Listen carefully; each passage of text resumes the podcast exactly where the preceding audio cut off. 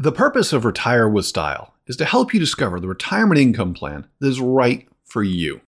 The first step is to discover your retirement income personality.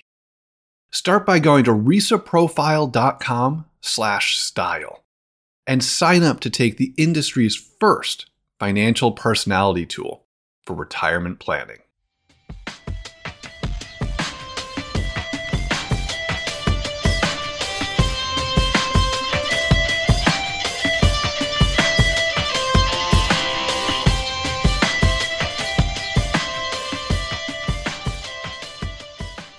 Did you hear the one about three holes in the ground? Well, well, well. Find out how investing for retirement income and drawing water from a well are more similar than you think. At least, that's what we're going for.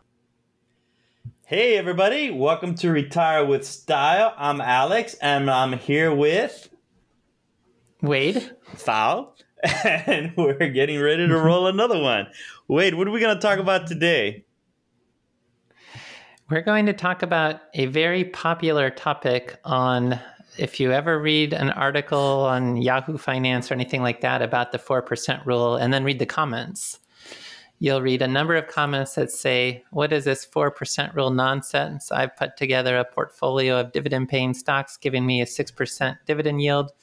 Uh, the four percent rule is meaningless. And so we're, we're going to be talking about this idea of investing for income, Uh, leaning into higher yielding uh, dividend paying stocks, or with bonds, it's the same sort of conversation around higher maturity, longer maturity, or um, credit risk to seek out a higher yield, and how that may not ultimately really create additional value for the retirement plan.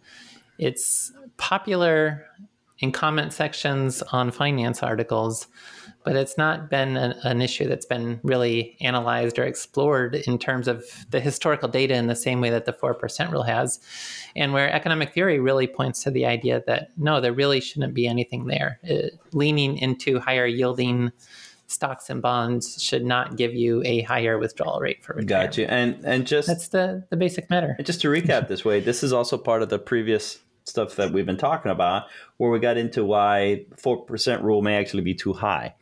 And so this episode, it's it's it's nothing really against the four percent as it relates to the total return, but a lot of folks take this four percent rule and impose upon it a dividend strategy to, to get that four percent or even higher, as, as Wade pointed out. Correct? Right. We're in a, a series of probably three episodes talking about why the four percent rule might be too high, or what we, that really means is where when you change assumptions behind the four percent rule, you might end up with a lower withdrawal rate number. Now, later on, we'll talk about there's a whole host of reasons why the four percent rule might be too low. But in particular today, what we're talking about is the four percent rule assumes you have a total market portfolio. You invest in total market stock and bond indices. You invest for total returns. You don't worry about the breakdown between cash flows kicked off of the portfolio and the selling of principal to fund retirement expenses. And the violation of that assumption that we're talking about today is, no, you you move away from total returns. You lean into higher yielding assets. Wow, wait, the word violation. Way- that sounds serious. Yes.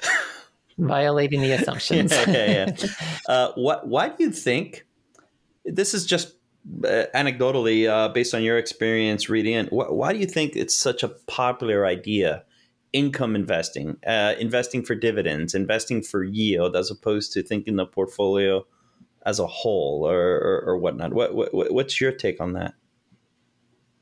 Well, I think it can just intuitively sort of make sense that if I can put together a portfolio that's kicking off six percent income and I never have to sell a share, why wouldn't that be a, a better retirement strategy? I, I just think intuitively it, it sounds appealing. Now, the, the the issue is, is it actually going to work better? But I, I think intuitively it sounds good. Yeah. No, I, I've, I've debated that myself. Oh, what do I think? Oh, uh, yeah. What do you think, Alex? no, I, I, I, I, I actually, I, I agree with you one hundred percent. I also think it's one of these things from a bygone era, error. Oh, I don't know which word is appropriate. Maybe both. Era. Era. uh, and by that, I mean, you know, when stocks really used to kick out dividends a while back, you know, many many times it was it was higher than uh, than bonds, and at a certain point it kind of flipped the other way around. But I, I it seems to me in the old school way, investing was just thought like that. You know, get good quality stocks that kick out a dividend, and from that dividend you get your cash flow. I, I don't I don't see that to be the case that much anymore. But there's something there that has remained.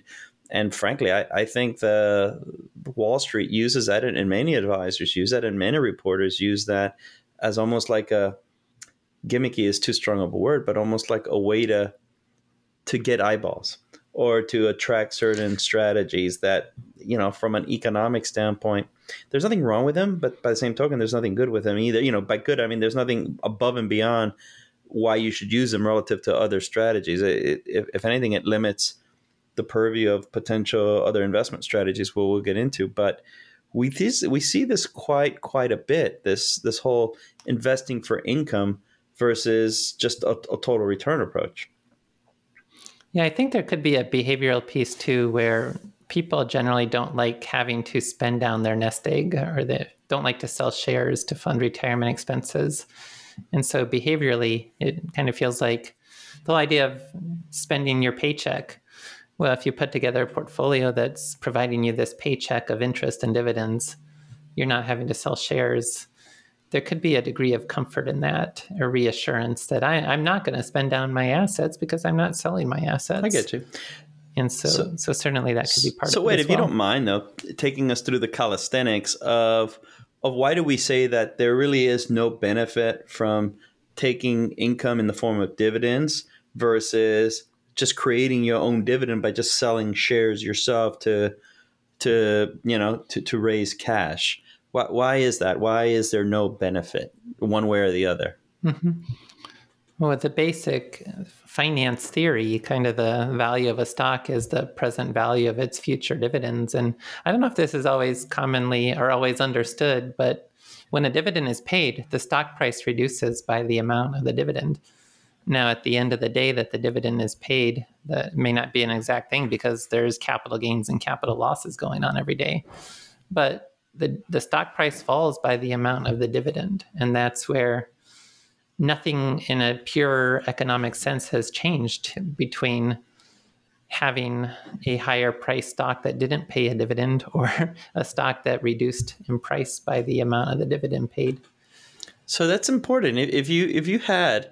So you think about what Wade is saying. If you had one hundred shares of a stock and they're priced at twenty dollars, you, you effectively have two thousand dollars. That your portfolio is worth two thousand dollars. Mm-hmm. Now, you can sell a certain amount. You can, you can sell one hundred dollars worth of it, and there you have it. But let's say these stock, you know, you have one hundred shares and they issue one dollar in dividends. You know, all of a sudden that price goes down to nineteen dollars. And they've all those the company has effectively kicked out to you by one dollar a share in per dividend, a hundred bucks. So it's it's effectively the same thing.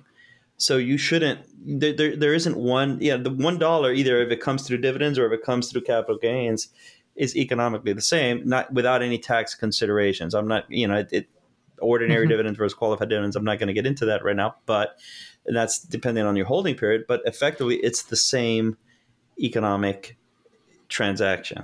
Right. Right. Without taxes. And that's the other thing. I mean, taxes actually weaken the case for the dividend paying stocks, but ignoring taxes.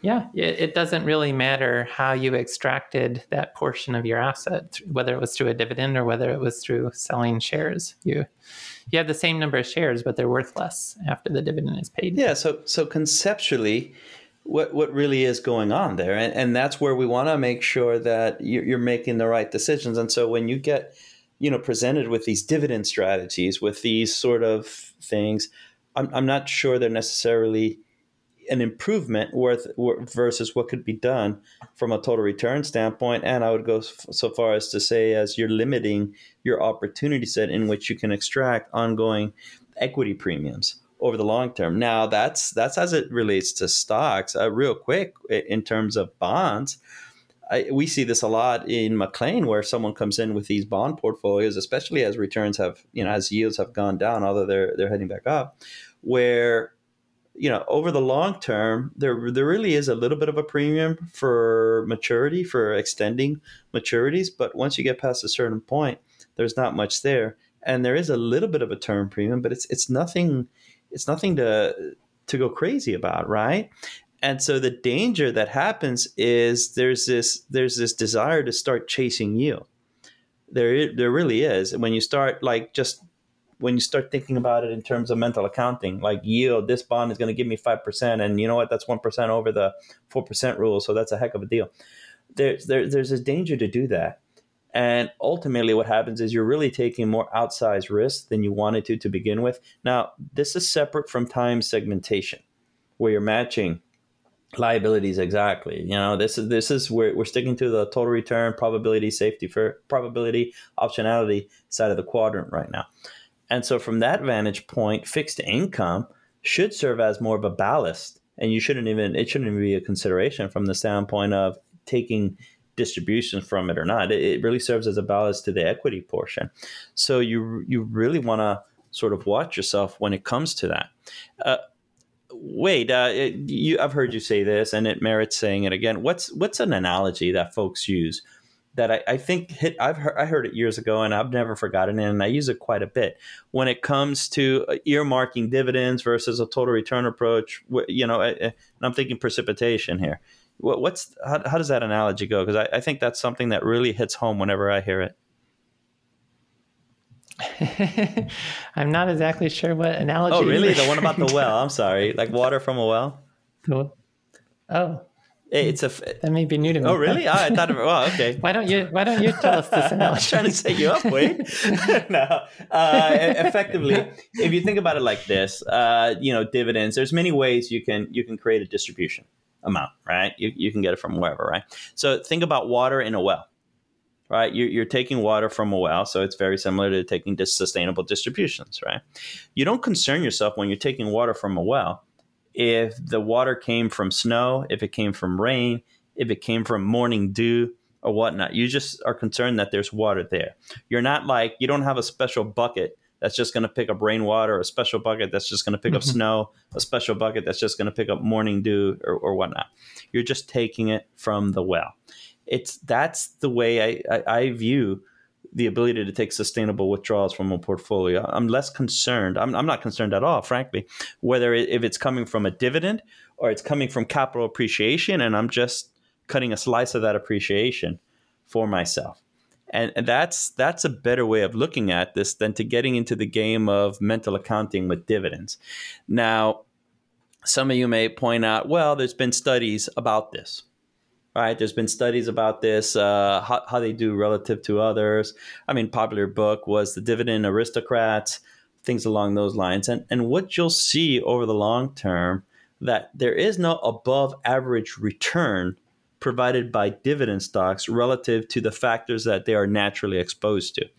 And what I mean by that is, you know, uh, you're able to assess how much value stocks bring to the table, or you know what the expected return is of a stock based on a few factors, right? Their market beta, their exposure to size. Small cap stocks tend to outperform larger cap stocks. Their exposure to value, value stocks tend to outperform uh, growthier stocks. Their exposure to momentum, their exposure to a quality factor, which is a relatively new one, and and this this determines roughly ninety-five, ninety-eight percent of the expected variability of all stock market returns. And so when you look at dividend stocks, you know, they have a little bit more exposure to quality. They have a little bit more exposure to value, but you can capture that passively without having to go all in into dividend stocks. And so a, a way of saying that there's there's many stocks in the stock market that have these types of exposures that don't provide dividends, you know, but they have the same expected return as dividend stocks. So why would you reduce your opportunity set within the investable universe by just focusing on dividend stocks? It would be akin to, you know, I want to, there's there's stocks A through Z. They all have the same expected return, but you know what? I'm going to invest just in stocks A through M, and stocks N through Z I'm going to forget about. Why? Because they, they don't start with, if they don't start with the letter A through M. That really is the case. There, there's no above and beyond reason why a dividend stock will outperform other stocks that have similar exposures to these risk factors. Wade, you want to go into that a little bit? No, I, I think that makes a lot of sense. And it's, again, what I've also seen kind of explained about this is with when you lean towards yield, you're trading current income for risk to future income, because yeah, like, like you're point. saying, you're moving away from the total market portfolio. Now, the total market portfolio pays dividends and interest. It's just they may be lower than the, the spending goal. And that's the difference is when you shift away from the total market portfolio, lean into dividend paying stocks or higher yielding bonds, you're moving into riskier sectors of the market ultimately.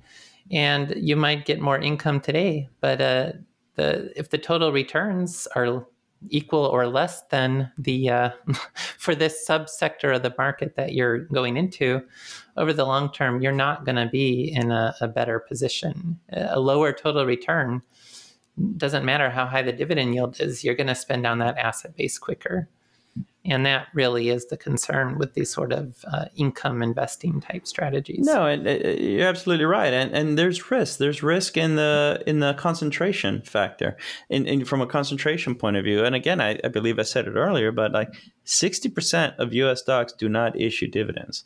forty percent of international stocks don't pay dividends. And so you're you're really excluding them. And so you could say, well, I don't need that, you know, but if I get ten good dividend paying stocks, then uh, I feel good about that. Or if I get twenty good dividend paying stocks, then I feel good about that. And now then it's just basic portfolio construction one oh one. As much as you feel good about the dividends, I mean, you're taking an uh, an exorbitant amount of risk relative to your retirement safety to put to put your whole entire income strategy on just ten stocks or twenty stocks or what have you. And at that point, you know, ignore all the studies that Wade has done uh, that has done on the four percent rule, or that, you know, we've just brought up, because the reality is it doesn't apply if you just have ten, twenty mm-hmm. stocks. I mean, it, it's hard enough to get a sustainable withdrawal rate with three thousand stocks. All right, Wade, I mean, you want to maybe... right, you're you're not using the assumptions of the four percent rule. There's a the tracking error. You're not... The four percent rule is based on total market portfolio returns. You're not using that assumption, so you can't rely on that research yeah, it, to know what a sustainable spending strategy would be. Because you're not diversifying away from company risk at that point. And that's that's a risk that you're not necessarily compensated for. And we can't, you know, we, we it's too much noise at that point to really make any uh, conclusions with regards to what the sustainable withdrawal rate is. And that's very important. I, I, I mean, you know, you can take these these these uh, assumptions, but it really goes down to having a market portfolio. And that was one of the reasons why in the previous episode we said, why may it be, why may it be too high? A four percent rule may be too high because investors kind of muddy things up a bit. And this is one of the prime ways to muddy things up, where you sort of think to yourself, well, you know what, I'm going to back into a four percent rule by looking at dividends. And if, you know what, if I get stocks that effectively pay four percent and it's thirty of them, so you know what, I'm diversified. Not really. You know, you're diversified in the sense that maybe the standard deviation equates to what the market standard deviation is, but the the, the tracking error is going to be immense. And the opportunity cost is, you know, you're not going to be diversified across all the industries, et cetera, et cetera. And, and so it's it's troublesome there. And, and by concentration, ask yourself, well, what are the companies that issue dividends? And again, there's nothing wrong with dividends. We don't want to sort of paint them in a bad picture. It's just, when you're trying to capture market returns, you have to expose yourself to market returns. And these sustainable withdrawal rate strategies are based on capturing market returns efficiently. Uh, another thing, Wade, that I, I just wanted to point out is uh, there there is, and you pointed out there there's there's a little bit of a behavioral sort of thing going on here. And and it's interesting because there's been studies by you know, Sheffrin and Statman that, that really begins to point this out, because I think what you were referring to is there is no economic reason why a dividend is better than just taking, a, you know, selling, selling and taking the gain and, and creating your own dividend. There shouldn't be a one better than the other, if you will. Well, I would say the sustainable, the total return is better, but, you know, the economic, the, the dollar is the same from, from any pile, right? And and Sheffrin and Statman point out, and I don't know, I, I don't have enough conversational backdrop to point this out, and I think they're just posing this as well, but it's it's an interesting concept. And what it, what dividends do provide is this ability to control to control spending a little bit. What they start saying is, well, you know what? We have trouble as human beings delaying gratification. I only have that problem with marshmallows on a table, but that's that's it. Uh, no, human beings have trouble with delaying gratification. And so what the dividend a dividend policy does do is it kind of does it for the person. It kind of just, you know, the person doesn't really have to sell. The person doesn't have to buy. He just stands back and waits for that dividend check to come in in yeah. cash and takes it. And so it's a, it's a really a matching of a cash flow piece that that seems to kind of have a lot of interest with folks in terms of doing that. And that may be, I'll take it a step further, that may be maybe why sometimes folks get an advisor, because they they effectively function as that person cutting that check and sending it to them, where the person mm-hmm. doesn't have to do anything themselves. I, what, what do you think about that, Wade? If you're looking for more personal advice, please note that our show is sponsored by McLean Asset Management. Learn more at McLean A M dot com. That's M C L E A N A M dot com. McLean Asset Management is a wealth management firm where we help you design and implement the right retirement plan for you. Yeah, yeah. For somebody who's, I mean, there's many examples of this kind of, uh, I'm worried about overspending. I don't feel like I have the willpower to control that. So I might just overpay taxes as a forced way to get that tax refund that I'll then save. Or in this context, uh, I don't have the self-control, but if I can just frame things as I'm allowed to spend my dividend and I'm not allowed to sell any shares, that could be a way to just create that gen- the, the behavioral commitment, the general idea of, okay, this is how much I'm allowed to spend. Now, you could deviate and spend more, but at, at some level, you kind of just, okay, here's a rule that I'm going to apply to my situation. I'm allowed to spend dividends. I'm allowed to spend interest. I'm not allowed to sell shares. And that can help me to avoid overspending. Saves your- so I, I can imagine that uh, some people might employ that sort of behavioral trick, and, and that might be why they liked dividends and interest. Sort of to save you from, from profligacy to, to some extent. I, right. I don't know. I mean, what, the way I would see it and the way I, I've, I've spoken is, to me, it's like allowing a board. Let's say these companies are made up of boards, and the boards, you know, implement dividend policies. It's it's like allowing a board to kind of determine what your income should be. And this board knows nothing about you, and, you know, and, and I'm like, why, why would you do that? You know, I mean, I, I got past my allowance, you know, when I was, I don't know, at ten years old, right? After that, you know, I, I can, I can manage. I, it's one of those things, but yeah, I, I guess it helps for some folks. And, and this is where I think it still goes back to that old way of thinking. And by old way, I don't mean like this is your dad's Oldsmobile or, or this kind of stuff. I just think it's a bygone era where it was kind of a known way, but science moves forward, you know, through much of the research, Bengen, through Wade's research, you know, there's there's ways that point out there's optimal ways to do this from a total return strategy. And if you're agnostic, and as you should be to where the money comes from, think about the precipitation example, it shouldn't matter at all. I mean, I I, I think I think you do yourself a favor by just getting out of that mindset, frankly, because it's mental accounting that can be very tricky. Another Another mm-hmm. thing that these guys point out, Wade, is that, okay, that's from yeah. the, I'm going to give you guardrails, so spend what your dividend is, and that's quote unquote your allowance. But there, there's a there's a loss aversion piece to this that I, I, that that is interesting as well. Yeah, that people don't like experience and losses. And if I'm investing with a total return portfolio and the market is down, that could force me to realize a loss. That makes me very sad. the, the dividend investing, well, the dividend investing approach kind of gives you a backdoor to not have that mental image, because the market may be down, but I'm just spending my, my dividends. I'm not selling at a loss. I don't have to deal with a psychological dissatisfaction of selling at a loss. But again, going back to what I'm you said at the beginning, it's really the same thing, because the dividend reduces the price per share by the dividend amount. So it's it's kind of a, a mm-hmm. funny a funny thing. You really are, but you're not. You know, that, that kind of thing. Yeah, and it'd be interesting if economists always like to come up with these explanations that intuitively makes sense, but whether or not people are actually, this is, they may not even necessarily verbalize it, but they're implicitly behaving this way. It's just internally, this is what they're doing.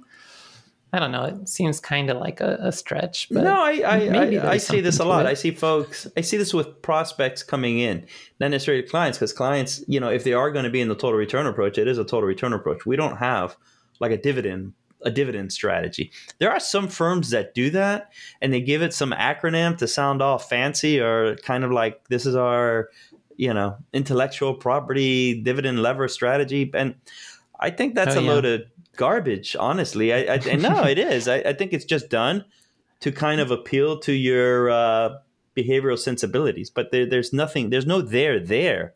Unfortunately, and I, you know, we, we don't do the hand over heart. We're not going to do something just for that. We're going to do it if it makes sense from a planning, from, from the planning standpoint. And so I, I do think there's a lot there, because if you're just collecting dividends, then you can say to yourself, well, I'm not really spending down principal, right? In case, in case you had started a four percent rule, right?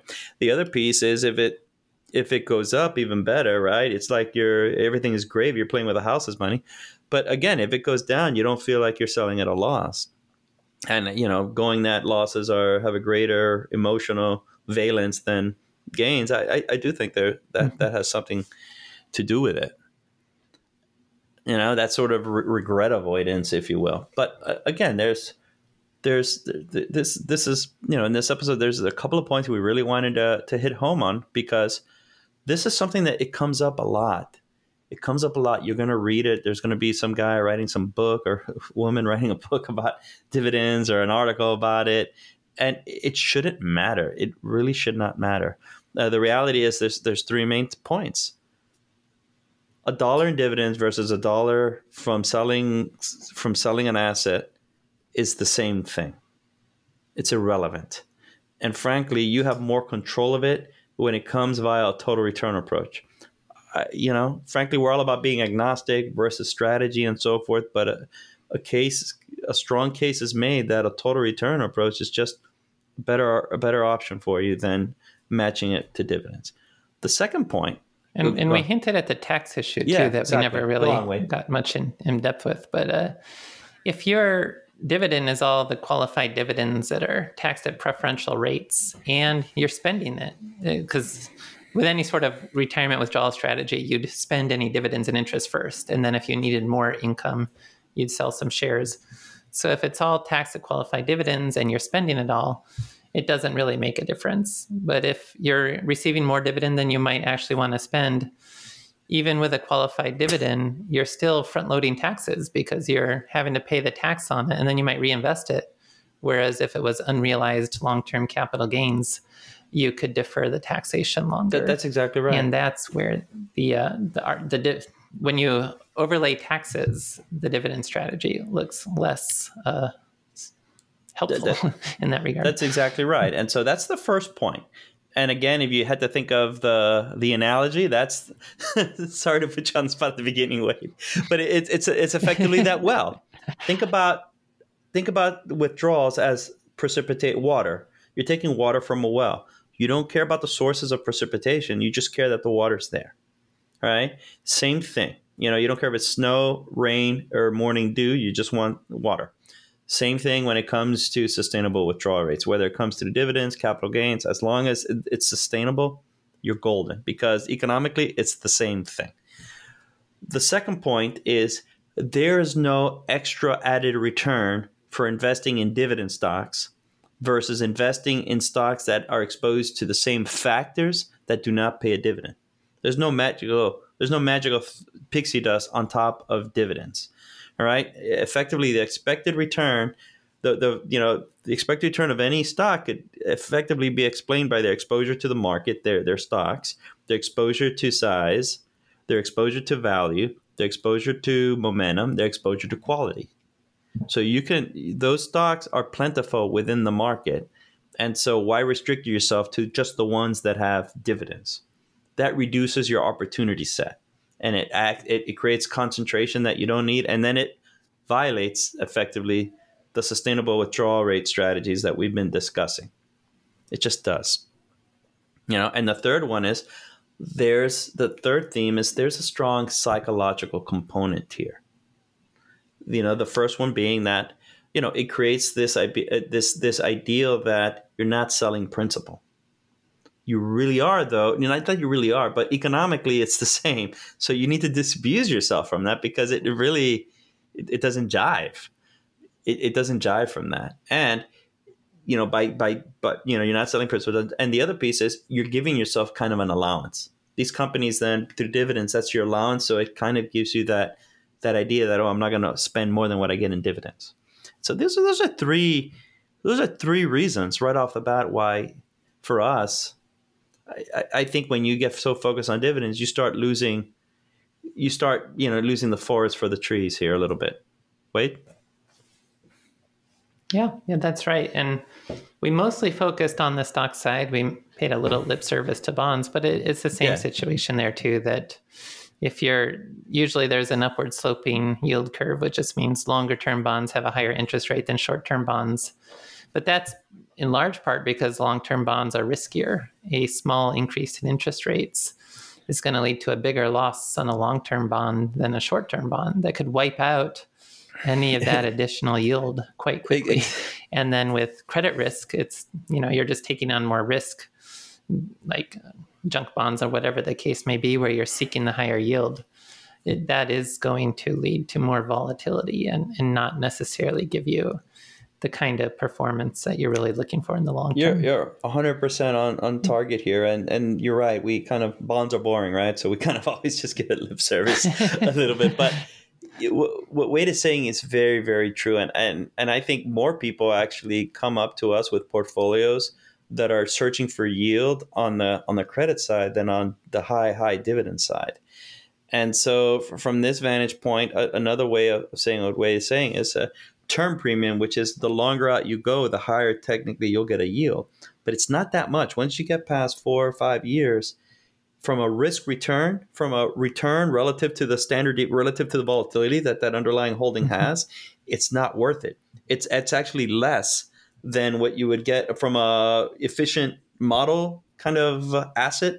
It's actually very poor, you know, extending maturity. So it's not worth the extra bump in yield relative to the risk you're taking, even though you may say to yourself, it's a bond. Eh, you know, it doesn't matter, especially. And that, yeah. Well, that that's come up in past episodes too, where like the, all of the, the Bill Bengen style research on historical data, it's intermediate term U S government bonds were the sweet spot, yeah. supporting the highest withdrawal rates historically. And that's about a five year yeah, maturity. Yeah, once, once you get past that. Once you get past that, the volatility doesn't compensate for the, the too much. I mean, the yield doesn't compensate for the extra volatility. Now you may ask yourself, well, why did it have bonds going out that way, that long? Who would buy them? Those are people that are trying to do different things with their portfolio, like insurance companies trying to immunize their liabilities in the future, et cetera, you know, th- things like that. The other piece is credit. Oh, I'm going to go, instead of triple A, I'm going to do double A, I'm going to do whatever, right? And again, this is in the frame of mind of total return. And so here, fixed income should, again, be seen as the ballast to your portfolio if you're doing a total return. You shouldn't try to think, okay, I'm going to take this from fixed income, this from uh, stocks, because you're, it's the whole well example again. It's precipitation, right? And so what happens with credit premium, you may think everything is good, but what happens is over the long term, when there's moments of dislocation, and that's another way of saying stuff hits the fan, when things just go all out, it's really the high quality, high credit stuff, short term, that really remains. The other stuff starts acting a lot more like equities. So all these years that you thought you were getting this sort of, you know, faux safety returns, you know, it just takes one six month period, one one week period to just blow that all up. And that's why you don't get this sort of efficient risk return trade-off either for extending not just term, but credit quality. And so you don't want to do that within this within this uh, dividend mindset, because it's very easy to fall into the trap of, hey, this triple A corporate bond or whatever is paying four percent, but this double B is paying seven percent. Hey, it's only one letter. You know what? I'm getting it. You know, that, that kind of, no, no, you, you don't want to do that at all, because It's it's when you need that security, dislocation occurs, and and where are you at, at, at that point? Then okay, you still have that dividend, but the, the, the actual value just dropped. you know, by orders of magnitude. And and there it is. Now, we wanted to we we wanted to take time. We were thinking, Wade and I were debating, okay, do we include this as as a bunch of others? We wanted to just take time and just discuss this one alone because we feel it's important. This this is something that comes up quite often in terms of this uh, dividend, dedic- you know, dedicated portfolios when it comes to total return. And so, I, I Wade, I feel good about everything we've discussed. Is there anything we may have missed? No, I think we covered it. And so kind of leading into the next episode, we'll have one more on why the four percent rule might be too high. And that relates to uh, the four percent rule ignores taxes. It assumes you're willing to spend your assets down to zero. And it assumes just thirty years, which may not always be a long enough time horizon. And then we'll, after that, we'll get into why the four percent rule might be too low. Yeah, we'll, but, we'll be optimistic at yeah, the end. This was an important, this is an important topic that actually doesn't get a lot of coverage other than people always just saying, well, I, I invest for income. So I, this whole four percent rule conversation is nonsense. And so it was worth unpacking that a little bit today. So thank you for that, Alex. You're the one who pushed to have a more of a unique episode on this topic. So it was a good idea. All right, Wade. Well, thank you, everyone, and we'll catch you next week, right? Yep, yep thanks. See you next Bye. week. Wade and Alex are both principals in McLean Asset Management and retirement researcher. Both are S E C-registered investment advisors located in Tysons, Virginia. The opinions expressed in this program are for general informational and educational purposes only, and are not intended to provide specific advice or recommendations for any individual or on any specific securities. To determine which investments may be appropriate for you, consult your financial advisor. All investing comes with a risk, including risk of loss. Past performance does not guarantee future results.